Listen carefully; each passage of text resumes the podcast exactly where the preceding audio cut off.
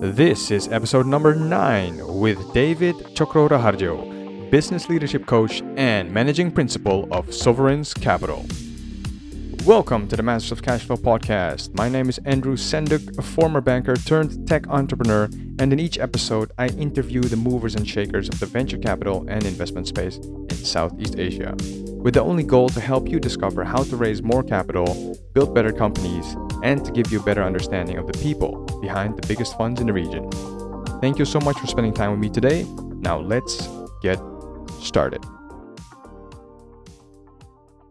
All right, beautiful people, welcome to another session with an exciting guest, uh, a friend who I've known uh, for almost 10 years, uh, David Tjokrorahardjo, a business leader coach, communicator of ideas, multinational entrepreneur. And the fact that I'm most inspired by is that he's happily married and a dad of three kids. David, brother, how are you doing, man? Really good. Thank you for having me. Uh, David, let's just jump into it because uh, there's a lot I think we can learn from your journey as an entrepreneur uh, moving into the investment space. And I wanted to start this discussion actually with the parable of uh, the chicken growth. Uh, there's been a lot of research that chickens nowadays are way, way bigger than they were 50 years ago. So when you look at mm. chickens, let's say and after 30 days, they're almost double the size as 50 years ago. Which brings me to the to the topic of unicorns, which brings me brings me to the topic of of scale of size and of how fast companies should grow. And I think from an investor perspective, you want chickens or companies to grow as fast as possible. But when you look at research and you look at, let's say, examples of the US where there's Jet.com or WeWork, which became unicorns within, you know, within one year, two years, and closer near our home in the region, Grab Taxi, it took Grab two plus years to become a unicorn. Um, what is your idea on scale and you know hyper growth and and these valuations nowadays? Yeah, I think I think that the, the first thing that we gotta realize is that uh, uh, it is a larger market today, right? I mean, like you know, when we were kids, I'm born in the 1980s. You know, um, uh, Medan, my hometown, there was only maybe about like you know 800,000, a million people.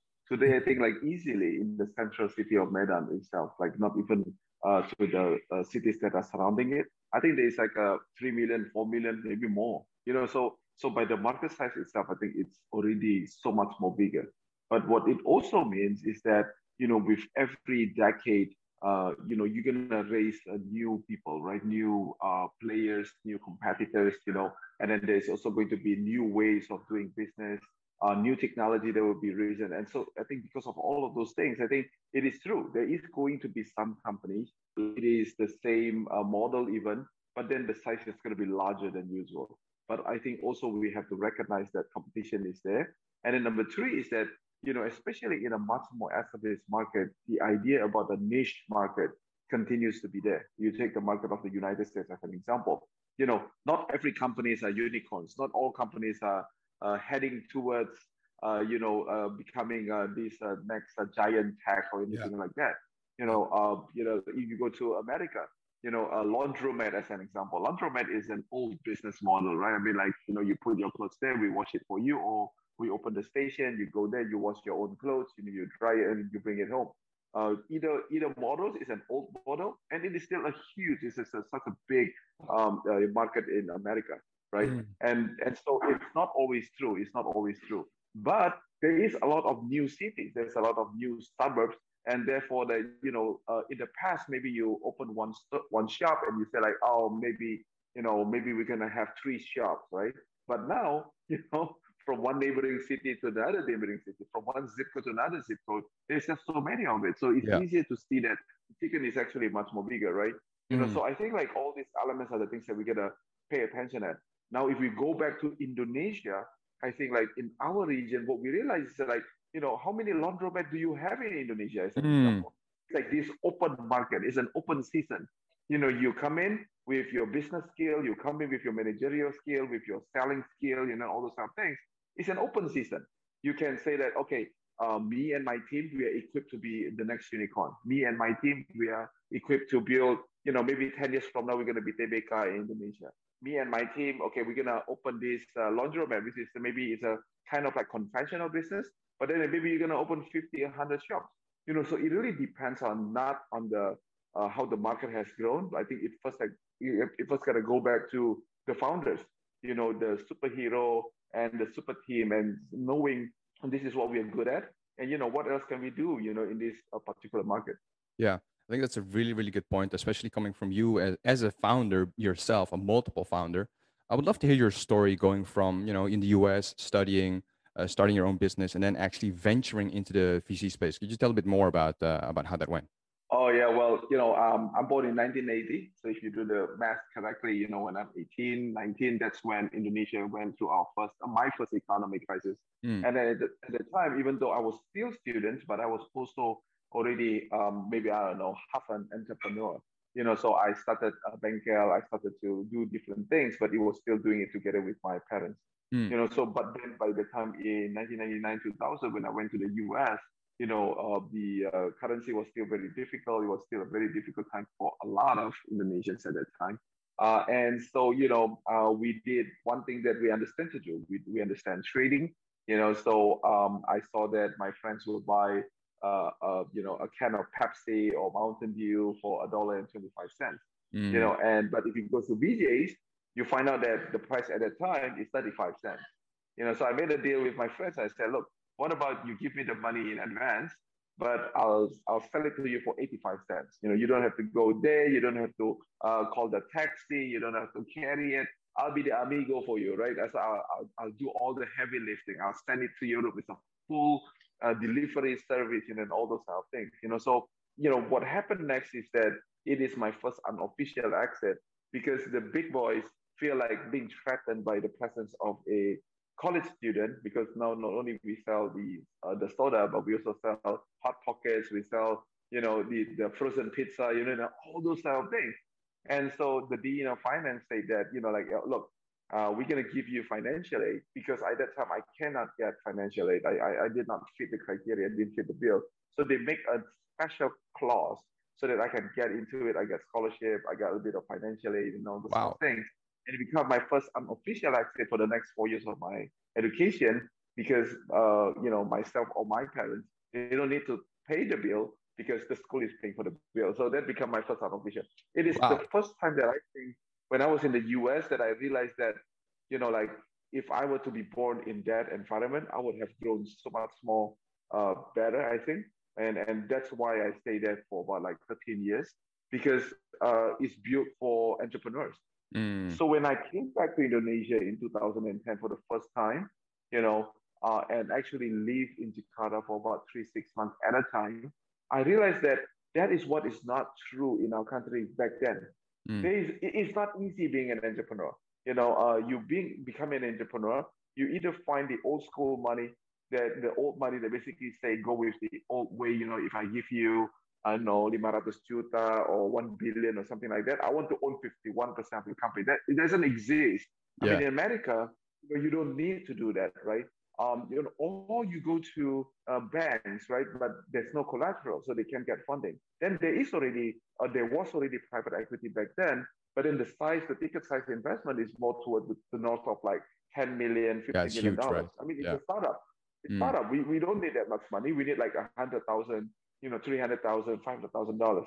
And mm. so that's where I realized that the ecosystem uh, doesn't exist in America. So in 2012, we started uh, Sovereign's Capital, but we didn't actually do uh, in Indonesia until 2013 or so. You know, but then uh, you know, the, at that time when, when, we we're doing it, that was our environment. You know, yeah. there was a, a niche market, if you may, uh, but there is a growing uh, rise of entrepreneurs in Indonesia uh, for yeah. the tech startup, and that's how the story begins. And of course, the rest of it, I think you can read in our website and and yeah. some media and some of our CEOs telling the story. Yeah, that that's awesome, man. Yeah, 2013, man. So actually, when we met, because we met, I think in 13 uh, or early 14, I think that was actually still the the start of Sovereign in Indonesia, then, right?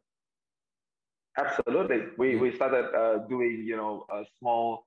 Uh, we we really literally financed the startup. Our first company is uh, I mean uh, you know, I think you know it, uh, Cafe Bintaraga yeah. with uh, Bridestory. That's my first investment in Indonesia. Yeah. Yeah. Uh, my first baby may. And yeah. uh, obviously, you know, not only we picked the right guy, but he's a brilliant guy. So he uh, he built a, a, a Bridestory from literally from the small uh, in uh, an idea all the mm-hmm. way to where it is today being part of the Tokopedia. Yeah, so you know, amazing. so um, yeah, but at that time it was uh, purely just for startup. And, and, and let's go back to 2012, 13. So uh, you were in the US until 2010, uh, meaning that uh, when you came back to Indonesia, let's say the first couple of years, there was no VC yet. I mean, the, the idea was maybe there, but there was no quote unquote dedicated LPs. There was no quote unquote dedicated investment plan for Indonesia. Like, how did that go? Because eventually, if you want to start a fund, um, it comes down to having LPs, right? Who say like, okay, I'm gonna yep. I'm gonna commit to you uh, x x million dollars, and you can disperse it in the coming five years. So how did that transition go from just coming in Indonesia 2010 having nothing to to to writing your first checks? Uh, so I think I think that uh, first of all, the founders of uh, Sovereign's Capital is not me. So I'm kind of like the second batch, if you may. You know, so the initial one is uh, Luke Roush together with uh, Henry Casey, both still my partners at Sovereign Capital. Yeah. Uh, so they have the LPs initially in the US, uh, but then like obviously during that period of time, America was also prime for investment. I mean, like VC is something that is uh, a normal everyday business, if you may, you know, in the Silicon Valley and all those stuff things. But then uh, Luke and Henry has have a um, had a different vision. They wanted also to uh, you know, empower entrepreneurs overseas. You know, and they're not going to be the first Americans trying to do that. Uh, but uh, uh most uh, people that I know of, they have this vision. Oh, we want to do it in Africa. We want to do it in, in China, Indonesia. This is back then, right? 2010. Mm. And but then like they are, they don't have the commitment. They I, I, maybe that's the wrong word to use it. But for what it's worth, you know, like um, they don't live in Indonesia. They yeah, exactly. they they come here maybe every three months, you know, every six months or so. And but you you don't understand what's happening, you know, on the field, right? Yeah. Uh, whereas for me, when I first came at 2010, I came back to Indonesia for the middle class story. You know, mm-hmm. so uh, I came back. I have a couple of opportunities that I passed because the focus was was on literally more in like poverty in like poor environments. That is not why I came back to Indonesia. Uh, yeah. Uh, I don't feel like I'm equipped to do that. I'm also not interested in working to serve the upper echelon market, if you may. Yeah. You know, so it is the, for the middle class story that I was, um, my wife and I, we came back to Indonesia for. You know, so when when I met Luke for the first time here in Karawaci, it was like a match made in heaven because they I, I found a new friend that truly have the heart to serve Indonesia, but mm. at the same time, he is openly saying that I know nothing about Indonesia. Yeah, I thought Indonesia, uh, you know, this is what back then, right? This was back, back, back then. The only mm. thing that they know about Indonesia is Bali. You know, in 1998, we have all this, uh, you know, uh, craziness happening in our country. You know, mm. so for an American that, that never lived in Indonesia, they for them it's like I know nothing about Indonesia. Yeah, and yeah. then from my point of view, you know, like I think like uh, by the grace of uh, the man above, right? Um, I was born Indonesian, obviously, but my whole young adulthood is actually kind of like, uh, you know, being a New Yorker, you know, and mm. then I came back to Indonesia. By then, at that point of time, I have been living in Jakarta for about two years plus, you know, so then I get to understand like the difference or the culture um, uh, uh, clash, if you may, between the Western mm-hmm. thinking and the Eastern thinking, between uh, an Indonesian, uh, uh, an American, and also uh, as an if you may an expat that is actually back in Indonesia and all those other things. And th- I think those are like the the the recipe that they didn't plan it, I didn't plan it. which we will never be able to see it. But it, it takes that one fateful breakfast. Yeah. That one fateful breakfast. We talk to each other. We got each other hearts. We got how we look at it. And we said, hey, maybe we'll play more basketball. And while we play basketball, we get to know each other. So it took us about eight months. And after eight months, we decided that, you know, uh, let's do this uh, together. And that's how then Sovereign Capital have its presence in Southeast Asia. And then Luke, uh, at, uh, you know, uh, with his wife Brooke and the three kids, they actually all moved to Karawaci and live as a neighbor. We're one football throw away. Oh, Our really? home is like literally one football throw away. Yeah. yeah. yeah. Yeah. that's the time also that you started Inklings, right? I remember that one, the Inklings uh, gatherings. Yeah, yeah, yeah, yeah. Yeah, that's awesome, man. I think you mentioned something really, really powerful, right? Which also, when you look at the beginnings of Sovereign, it's relationship, which is the foundation of the Indonesia chapter. Uh, let's call it that way. Yeah. Uh, but when you invest in entrepreneurs, and you also touched upon it briefly when we were talking about Bridestory and talking about Kevin, you need to have a quote unquote gut feeling of a founder, right? Which requires a certain relationship because well, I'd love to, I'd love to hear it, right? Especially in this this time right now where building that relationship, maybe there's not always a lot of time for an investor to build that relationship with entrepreneurs, to really get to know them, to really understand the founders. So most of your decision is also based on an Excel file or research. Mm. So how do you, especially in this pandemic season right now, how do you as an investor make sure that the quote unquote bet that you're that you're that you're that you're doing right? You're you're you're, you're placing a bet on an entrepreneur with with lp's money with your limited partners money. How do you minimize that risk in this specific season where building a relationship is is different? I think our our, our philosophy remains the same. This is the fundamental of uh, how we do sovereign capital. Number one is like we want to bet on the right uh, well, this is a learning experience, right? In the beginning of my journey, I said I want to bet on the right person, the right mm-hmm. founder. Yeah. You know, but quickly, one year, two years in the business, I realized that it's not just the right founder, but also the right team, right? But yeah. it's all about people. And I think that the way we do it, as you're saying, that you know, um, we are not famous for being, uh, you know, we, we are patient, fun. Like uh, we, we, I think like our average of closing a deal, the, the quickest it ever been, maybe it's like two months, three months. Yes, that would be like you know two weeks, and then we close the deal. You know, mm. or we make an offer in two weeks. I think, and I think the reason for that is that you know, we like to have like internal joke. We say that, you know, if we hate the guy before we give him the money, we're gonna kill him after we give him the money. You know, and so yeah. um, the reason why we say that is because like, you know, look, it's, it is going to be a long, it's kind of at least semi long term partnership. Yeah. You know, means that I'm going to be with you for five years to 10 years. It's mm. almost like having a marriage on itself. Yeah. Know? So if I don't like you, you know, um, you know, like the, the, you know, it's not all gut, but it's, it's about chemistry. And chemistry is this uh, warm, fuzzy feel type of things. Like, so whether, whether, whether I think you're smart or I think you're an idiot. If I think you're an idiot and I give you a million dollars, I'm going to literally kill you. You know, so I want somebody that I think that is intellectual. We talk yeah. about Kevin, uh, for example. Man, I just think dude is a stud. I mean, like, he's so smart. Every time I talk to him and every time we ask him a question, he'll be patient in listening to the potential investor talking to him, or even after we become his uh, partner. And right after that, he's going to go something like this, like, well, let me show you like one page or two page. And there you go. You got summary of all the numbers, you know, yeah. oh, it's beautiful, you mm. know. And after I ask him for like three questions and three Excel sheets or three, uh, you know, uh, you know, pie charts or things like that, I'm like fully convinced that this is the guy I want to bet on. But other than that, right, you want to have a sense that he has a, this balance of life. I don't want to be the reason for like, for example, his marriage falling apart because yeah, exactly. of getting money from me, you know, all the stuff things. So those things that we I do it differently. Like you know, um, during a pre pre pre pandemic, as an example, you know that I said, hey, let's have dinner together or let's have breakfast together. I bring my kids, I bring my wife. You know, yeah. uh, they also bring their spouse, and they and as we get together, you know, you're gonna get immediately a sense if you're not winning at home, you're not gonna win in the office. That's it, man. You know, winning at home is like this is like the closest people that are with you.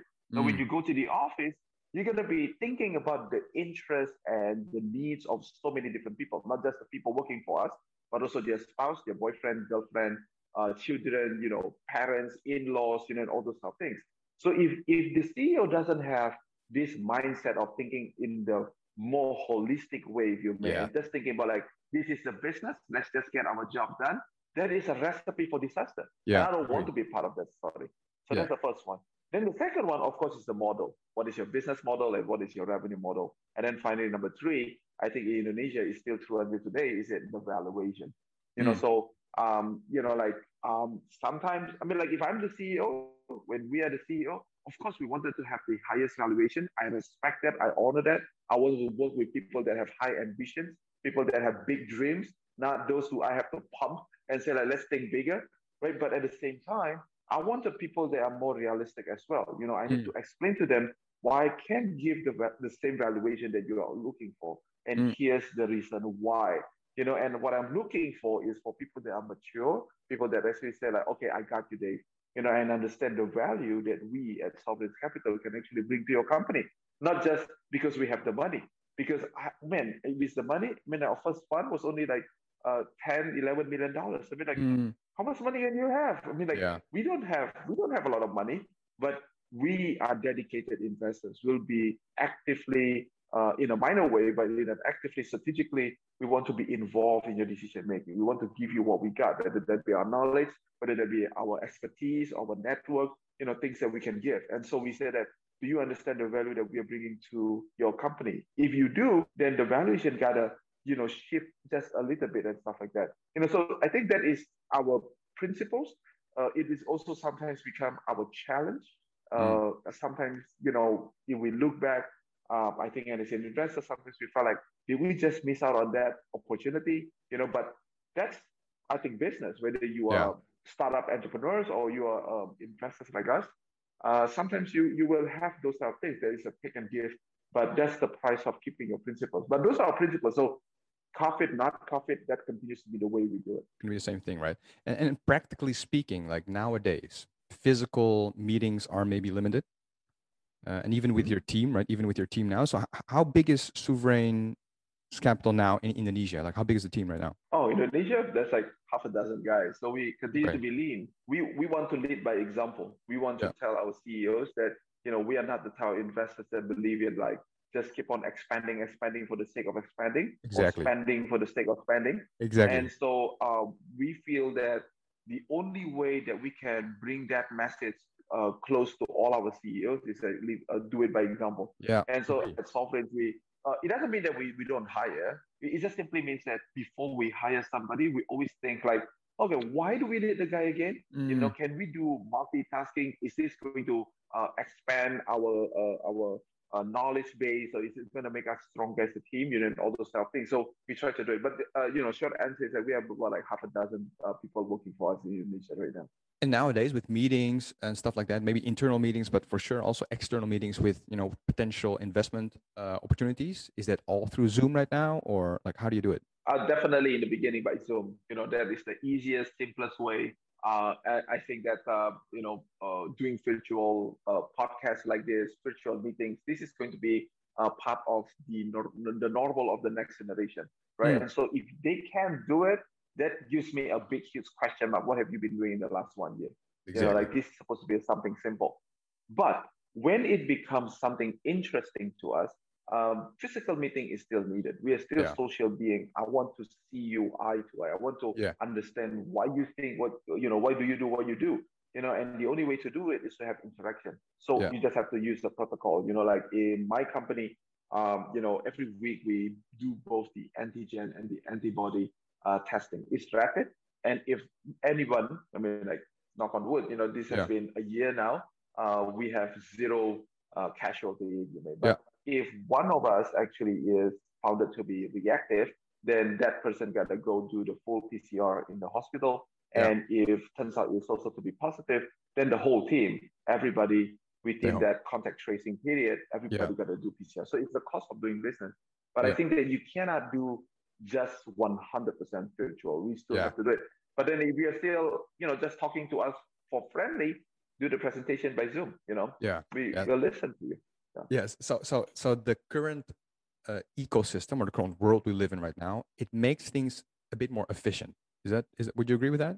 For sure, right? Oh but yeah, the, for sure. But but, for but sure. the final stage, the final stage when we talk about term sheets or we talk about you know is it really getting a hot lead? Then you want then you would engage in a physical meeting. Um, I would love to know, right? Since you because I always like to hear the entrepreneur's perspective, and actually now you're still entrepreneuring. It's just uh, you're not selling soda or or frozen pizzas. It's now it's now managing cash, right? What has been the big difference for you in that sense? You know, not not trading something, not trading a physical good, because you know you've done, let's say, in the uni days, uh, from soda to frozen pizza, and then you went into more creative um, jewelry jewelry business, and then uh, now managing funds. Like, what's what's been a what's been a big difference in in doing that because now you're writing checks of you know like um what's what's a big difference when you talk about entrepreneuring in that sense is it is it all the same or what is your what's your thought on that um, I, I think that the element of being an entrepreneur, so being part of the startup, that's what uh, gets me kicking every single day. You know, like um, you know, solving problems, uh, knowing that uh, there is going to be another guy, new player coming in. Those are the things that gets me excited.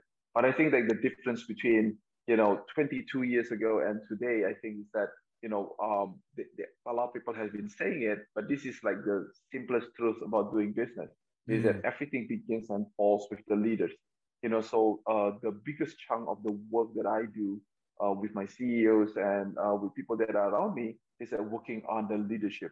You yeah. know, so because the leadership, you know, just as I was telling you the story in the beginning, you know, should it be just me by myself and maybe a bunch of Indonesian friends starting Sovereign Capital in Indonesia, we would have failed miserably because I didn't understand anything about uh, uh, private equity, about uh, you know venture capital. Mm. Whereas Luke, uh, and Henry, they are people that actually understand it a lot. I mean, I give you a most stupid example. This is like one of the most embarrassing moments in my life as an investor. You know, we sit on the table, we start to talk, talk, talk, talk, talk, talk, and then Luke started to quote like using this term and say like, well, we can use a CN. And in my head, it's like, you know, I got a kid at that time. The only CN I know at that uh, specific time of my life is Cartoon Network. So I was keep on thinking like, what what what does the Cartoon Network has anything to do with what we're discussing right now? And so that is that is one of the silliest example, and yes, the uh, and yes, the most revealing uh, condition of any organization. Again, whether you are VC or whether you're an entrepreneur, is that everything begins and falls with the leaders. Yeah. And with all these my partners, if Luke was supposed to just bring all his American uh, friends and culture to Indonesia. And even if they live in this country, it's going to take them a long time to be where we are today mm. because they know nothing about Indonesia. So the combo that we have, almost like a left hand, right hand situation as a boxer, is like, you know, like um, I understand Indonesia context, I understand our culture, uh, why Bridestory is sexy, you know, whereas for Americans, like, what? Your yeah. wedding is like a thousand guys coming to your wedding? And say, that's our assistant. This is yeah. true story. Yeah. Our assistant at that time, her wedding was attended by almost 1,500 people. And that blew the mind of my partners because they are all Americans. They're yeah. like, what? Is Dita a celebrity or something? Like it yeah. doesn't click in a, in, in a in an American mindset because normally they have this private, you know, like small uh, weddings, right? And so those are things. So everything begins and falls with the leader. That's number one. Then mm number two, we got to be almost like a, like a, um, uh, you know a, a, Nazi, if you may, for mm customer satisfaction. Yeah, it's all about understanding the customer journey. It's also about creating a model that actually work for the specific group of market that we want to penetrate. And then number three, uh, things that I think that have been really different in the last two decades is we talk a lot about employees growth. We will say like, look, as I was telling you, I say like, uh, you know, there's a specific CEO that's uh, working with me a lot. And, you know, every time I see him, I say like, hey, how's your love life? I didn't say how's your social life, how's your, yeah, yeah, yeah. how's your love life? Yeah. And he's always saying like, because he, he said like, Dave, you're the only investor I have that every time you see me, the first sentence begins with, how is your love life? And, mm-hmm. and one day he shoot me and he said like, tell me why. And I say, look, because you're so young, you're still in your 20s.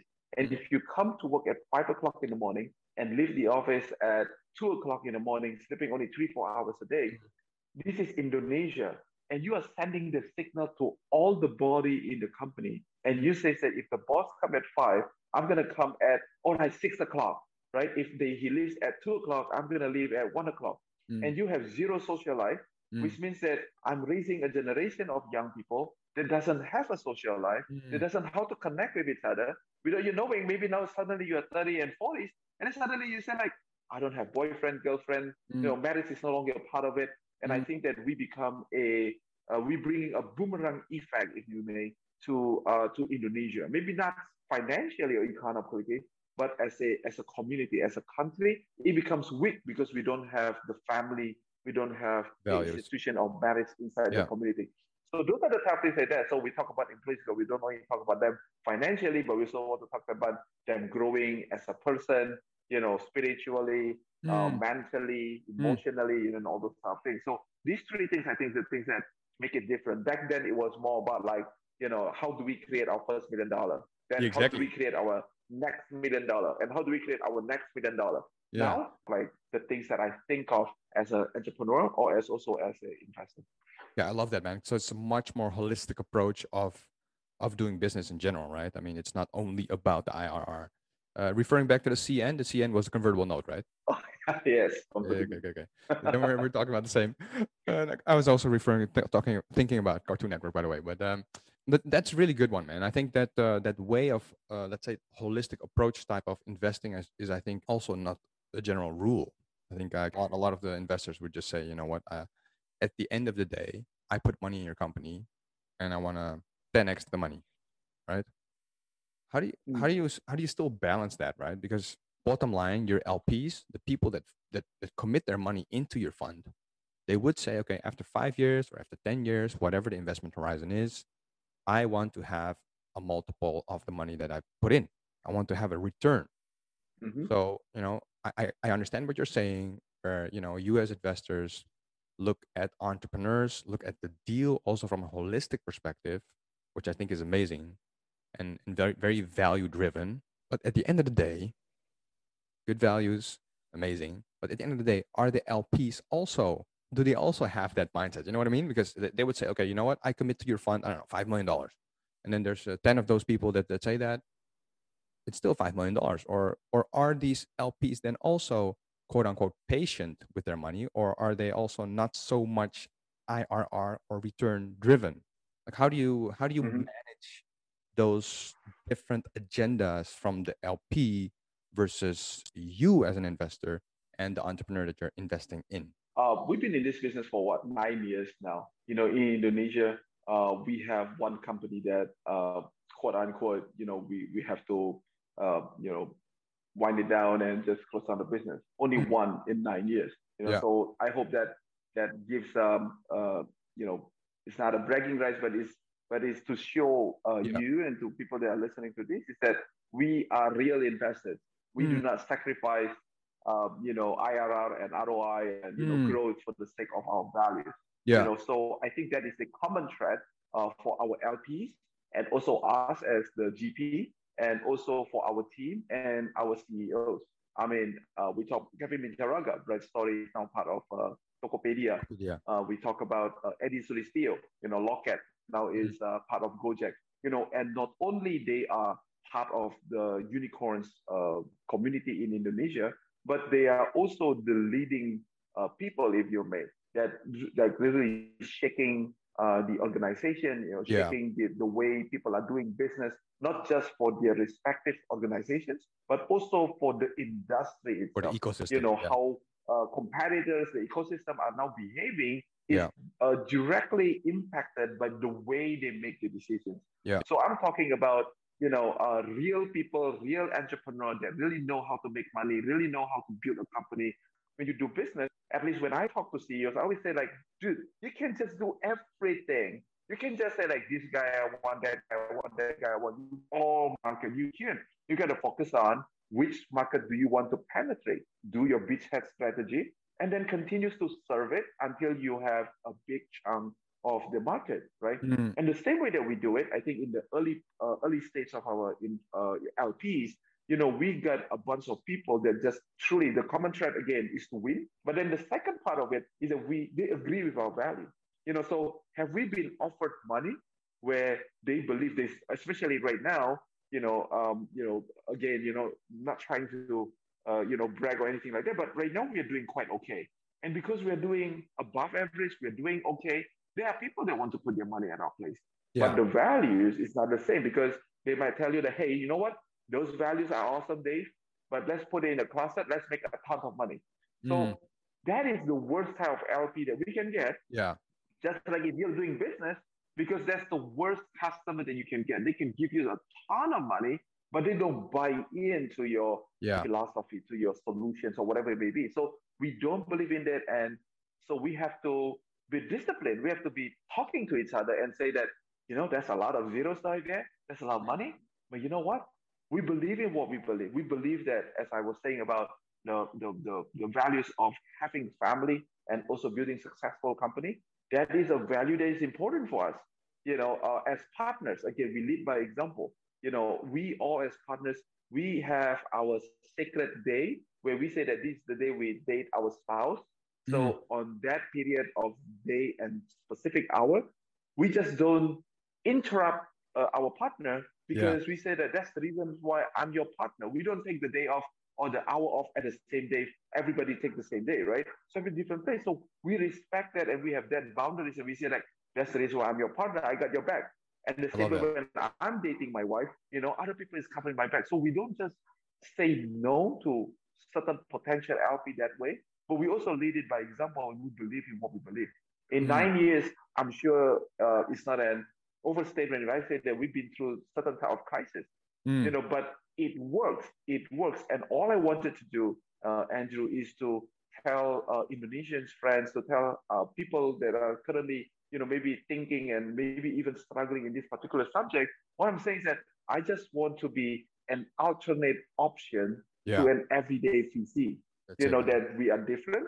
Mm. We are still successful. We are still doing great things, but not at the cost of the things that kalau bahasa Indonesia we say, you know, saya sudah banting tulang. You know, say, I don't want you to banting your tulang. Yeah. I don't want you to banting your wife, banting your husband, banting yeah. your kids, banting your belief system, but Mm. You don't need to do it. Let's mm. do something differently. Now, the only thing that I think uh, need to be noted for a lot of the business in Indonesia, if you choose to do that and you don't have money backed by, uh, you know, uh, venture capital like us or other people, then what it means is that it might be a longer journey.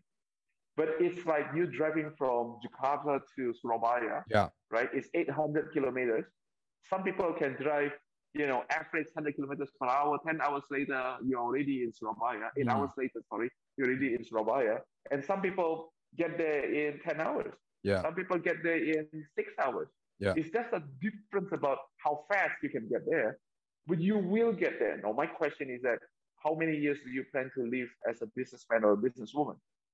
just for five years, mm. or it is for 50 years. Mm. Now, if so 50 years, the difference of that 10%, 20% in the big way of looking at things, you are actually doing the right thing. And, yeah. and you know, like, so anyway, so a lot of things can be said about this, but I'm going to stop there. But, you know, we just want to be an alternate um, option, if you may, uh, for our colleagues and for our communities and mm. saying that, hey, that is also actually a working way. And nine years later, today, we can actually say that we are an alternate option. You know, I don't I don't want to say that we are the way and everybody got to do it our way, my way or highway. No, I'm just saying that we want to be an alternate option so that uh, CEOs and entrepreneurs have a different option when they go through this journey of being an entrepreneur in Indonesia. I love that because it, it also refers back to leading or quote unquote trailblazing a new path and it reminds me a bit about a discussion I had with a friend of mine who is a, who is a PE professional, a private equity professional, and we were discussing China versus Indonesia. So I said, okay, the tech industry in Indonesia for sure is going to follow China within five to 10 years. Like Indonesia is a bit behind, but we're going to reach that same level of, of craziness or same level of valuations and value creation. So I'm not talking specifically about valuation, but really value creation, job creation, like and, and specifically even those, those companies there that they they create new millionaires new billionaires right? There's literally a lot of value creation and we we kind of like discussed the topic of education. I think what you said as well on your actually what you are doing now you're educating also entrepreneurs but through those entrepreneurs you're educating the ecosystem as well. And, and I, I love that element. What are your thoughts about the challenge the ecosystem has to achieve the level of greatness or bigness um, like the China tech tech market? Like, do you think that Indonesia has that potential, um, or are there any you know hurdles that we need to jump over? Absolutely, I think I think uh, the pandemic also uh, find you know like a way to raise a lot of like new uh, people that are you know like uh, sharing their thoughts you know through uh, Clubhouse and you know mm. IG Live or whatever it may be. And I think that uh, that's that, that that that was what was lacking in 2010 when I first came. Uh, it was so every time somebody hear to an idea that they say, "Hey, yes, I want to build this company, and yes, I want to do it." I got a lot of like uh, nodding. That is like, uh, "Who is this crazy guy?" You know, like the mindset is just not there yet. Mm. You know, at that time we don't have unicorns yet. Yeah. You know, so um, it it, it wasn't. I mean, like Nadiem Gojek was 2010. Oh my God, it's like still, it's still, it, you know, maybe it was already an idea, but but it was yeah. nothing. It was yeah. nothing, right? Mm. And so and so I think like at that time it was so difficult. Um, and just in any uh, environment, you know, like what we have is that we're gonna have uh, early adapters, and then but also we got gonna have the laggards, right? And so I think in our country, uh, that is also going to be the same. Um, so I think that uh, you know, educating the market, uh, helping uh, a society to raise, you know, just be sure that we are focusing only on those are early adapters that are kind of like you know people that already do it, and then there will be a group of people, right, where they say that you know, like after they see the result, then people are doing it, which is I think where we are right now. So in our own environment, in our own capacity, I think it's important for us to continue to do give back. You know, mm-hmm. like um, you know, one one of my uh, inspiration uh, is my grandfather. You know, so I was maybe about 15, 16 years old, and I remember that um, I don't know what conversation we were doing, but it ended up to this particular story where he was in Taiwan, and when he get off from uh, the plane, he saw an old friend so, uh, long story short, this old friend is carrying this big, huge rock. He's going to a temple uh, to to do his uh, worship. You know, so my grandfather said, like, let me send you uh, to the to the temple. So after uh, some persuasion, he got in. The rock cannot be put in the uh, baggage cabin. He's like holding it in his lap like this, right? And so after a while during that drive, he wanted to know what what is the story why you go from Jakarta all the way to Taiwan to go to a temple to put a rock to go worship? The long story short, and that uh, becomes a source of inspiration for me because he found out this is all accidentally that when he opened the covering of the rock, he says that I'm praying for the health and the wealth of Mochtar Riady. And so my grandfather was was shocked and said, like, why, why would you do that? And he said that because when I was uh, in a very difficult situation when all my friends leave me, you are the only guy that still pay attention at me and actually help me to get out from my difficult situation. Wow. That story became an inspiration for me for a very, very long time until mm. today.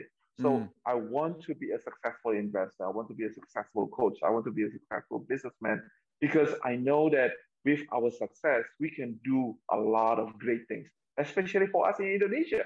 You know, so for example, like that, when I say this story, there's somebody like you that say like, oh my God, that now become an inspiration too. And then there's another guy say like, oh my God, you guys are so softy, you know, and all the stuff things. So they see. Then you got it in your own environment, in your own capacity. There are people that would be buying in, and there are yeah. people that just doesn't buy in, and there are mm-hmm. people that are waiting for, um, you know, an example, a, a model, if you may. You know, so I, I I would say that you know in Indonesia the market is still so big. You know, uh, focus on people that believe in you, whether that yeah. be hiring your key staff, uh, hiring your executors, you know, working with your suppliers, you know, uh, working with your uh, uh, uh, financial backers, you know, like whoever it is you need to work with, work with doing that. So, you know, remember my story when I when I met Luke for the first time. I did not need to educate him. Was I educating him? Absolutely. Was he educating me? Absolutely. Mm. But we are we, we are already in the same spirit, if you may. We're already in the same room. We already know this is what we want to do. So stay there and educate in that sense. Otherwise, I think that, especially if you're like me, you're married, you got kids, mm. then my concern is that if you are being in a overly educating field, um, you you will not make money. It's overly blue for Indonesia. Mm. You know, Indonesia doesn't have red ocean. You think about like Apple and Microsoft, for example. Now, the government in the US, they have to make a regulation about what you can and cannot do in advertising mm. because now that is a real red ocean. And for that reason, an American wrote a book about blue ocean strategy. Yeah. Now, question Does that exist in Indonesia? Mm. Okay, so maybe we have a dark pink ocean. But we don't have a red ocean. Mm. So if you go overly blue, then you go into a kind of like a full non-profit environment where you're doing overly educating. And by doing that, the company might not be making as much revenue as is needed or profit as, as needed. And because of that, then it becomes, I think, a bit unhealthy. And for some of you, as you're listening to this, maybe you are called, maybe you have this sense of purpose that you 100% want to be in the blue side where you are doing 100% education. That's awesome. Mm. That's awesome. Mm. But also understand that when you talk to a VC, especially if you talk to a VC, and the VC is saying that, oh, you're too early for us, and saying things like, oh, keep us posted. Yeah, yeah, uh, yeah. we love to hear you more. Mm. Don't get offended. Mm. Don't get offended. Don't say like, mm. oh, you don't believe in my dream. It's not about yeah. believing in the dream. It's about understanding in which part of the education journey that we need to do in our market. You know, mm. so I want to raise idealists in Indonesia. But if you do not have the financial strength to sustain your idealism, you got to move to your acceptable environment. You cannot keep on staying in your ideal state, right? You just got to move there. And so it is, I think, between that space where you have an idealism and you understand what is the acceptable at the moment. I think that is a sweet spot, for example, for somebody like me to be a, your coach or to be uh, to have a, uh, you know sovereign capital as an example to be a potential suitor for the financial backer. But mm. if you're going over blue, we are not interested. If you're going overly uh, dark pink, if you may, that is also obviously not a, not not the way VC is designed to support those type of uh, organizations.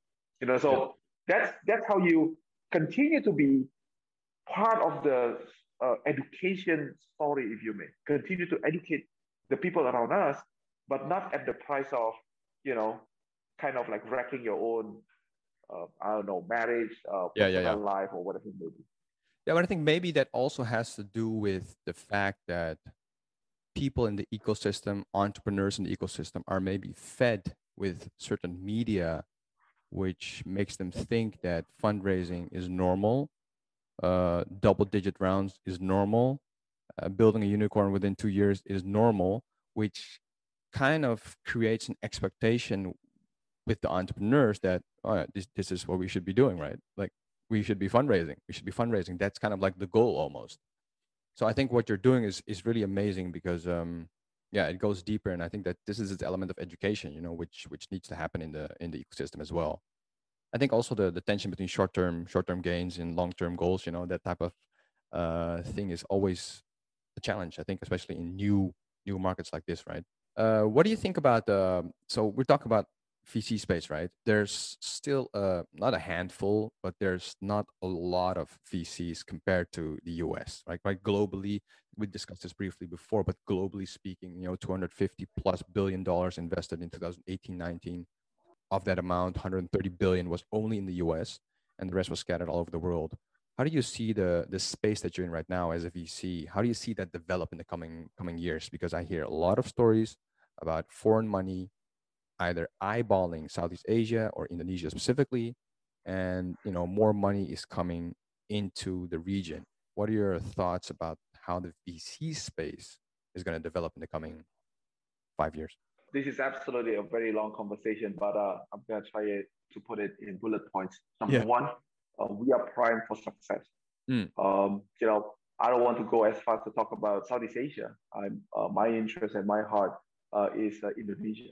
Yeah. You know, and Indonesia is primed for success. Think about it this way: Indonesia today is about 270, 280 million people, and America is about 320 million people. Mm. Uh, US is a 24 trillion dollar GDP uh, economy, and we are a 1.1 trillion dollar yeah. uh, GDP economy.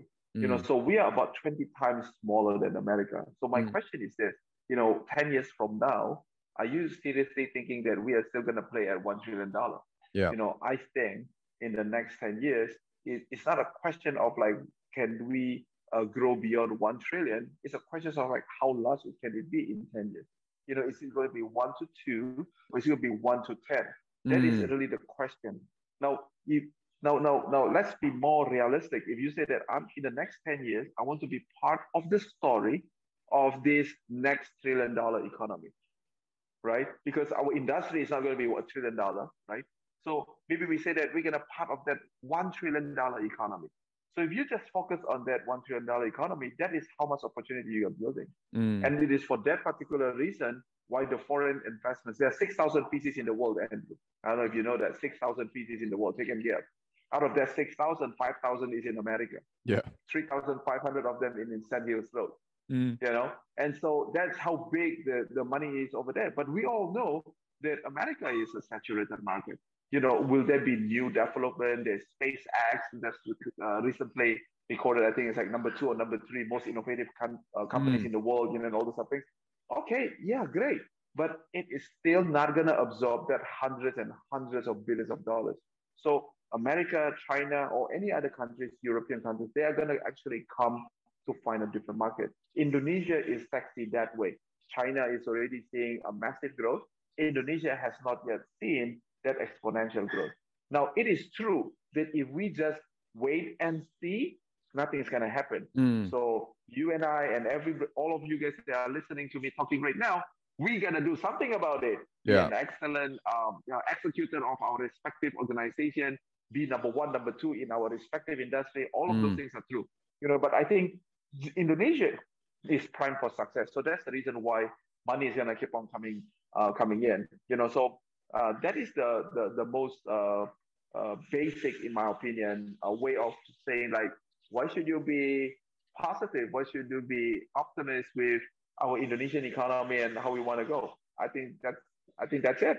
That's mm-hmm. the that's the number one reason. I hope this is not for some of you. Maybe it's very simple. Sometimes simple is what is needed for us to keep on being positive and doing things. That is so true. That is so true. So specifically on VCs launching, you you also see uh, a trend in like more VCs entering either either locally or or entering from abroad. Oh, definitely. I think I think there's a lot of people in 2012 or so. You know, when I first met with Luke and Henry, you know, like uh, it's about um, a, a foreign entity, if you may, that is thinking like, okay, we want to be Indonesia. Who is this local partner that we need to get? To, to yeah. get? I think there will be a, a, little bit of those type of things. But I think we also need to understand that America is a few hundred years. I mean, like uh, as a country, yeah. Uh, whereas for us, we have been only 80 years old, um, not even 80.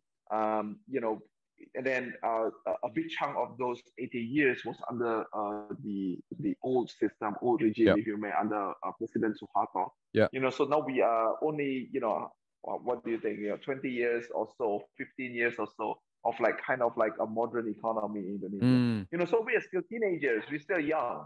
You know, we are still young. So, uh, but with the usefulness of our country, what it actually means is that we still have the old style GM or Ford in America a long, long, long, long, long time ago, mm. which means that it's the one Ford uh, organ, uh, family that is doing a lot of things. So in Indonesia, we actually have those people.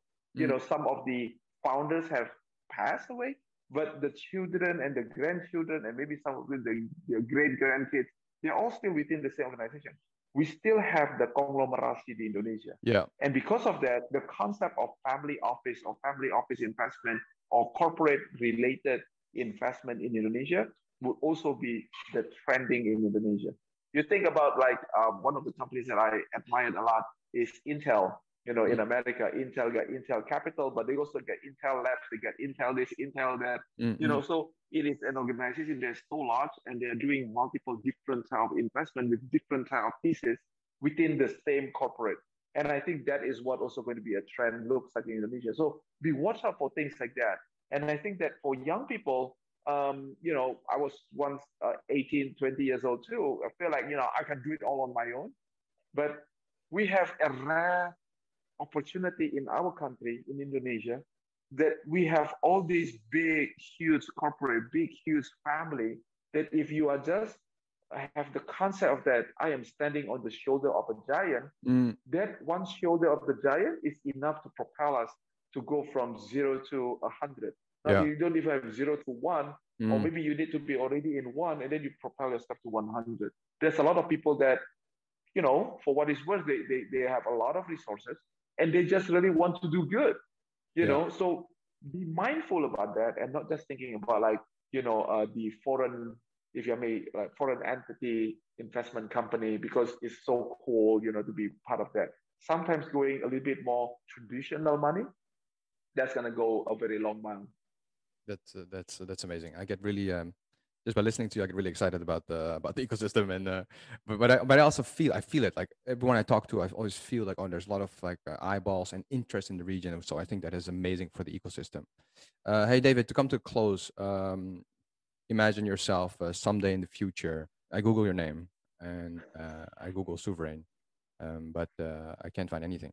And the only thing I can find is um, three life lessons, and these life lessons would represent you. Uh, what would those life lessons be? I think that number one, you want to be excellent.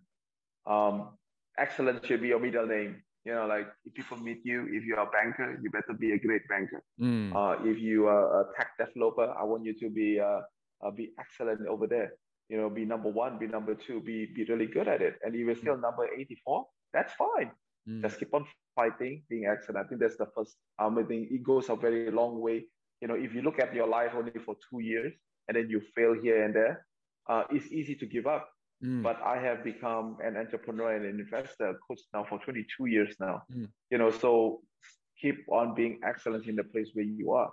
Uh, mm. You know, one day you'll become not just somebody that's competent, but you will also become the expert and eventually become the master shifu, if you may, of whatever it is that you're doing. Yeah. And at that time, uh, the world will not deny you because it is really just that great. Mm. You know.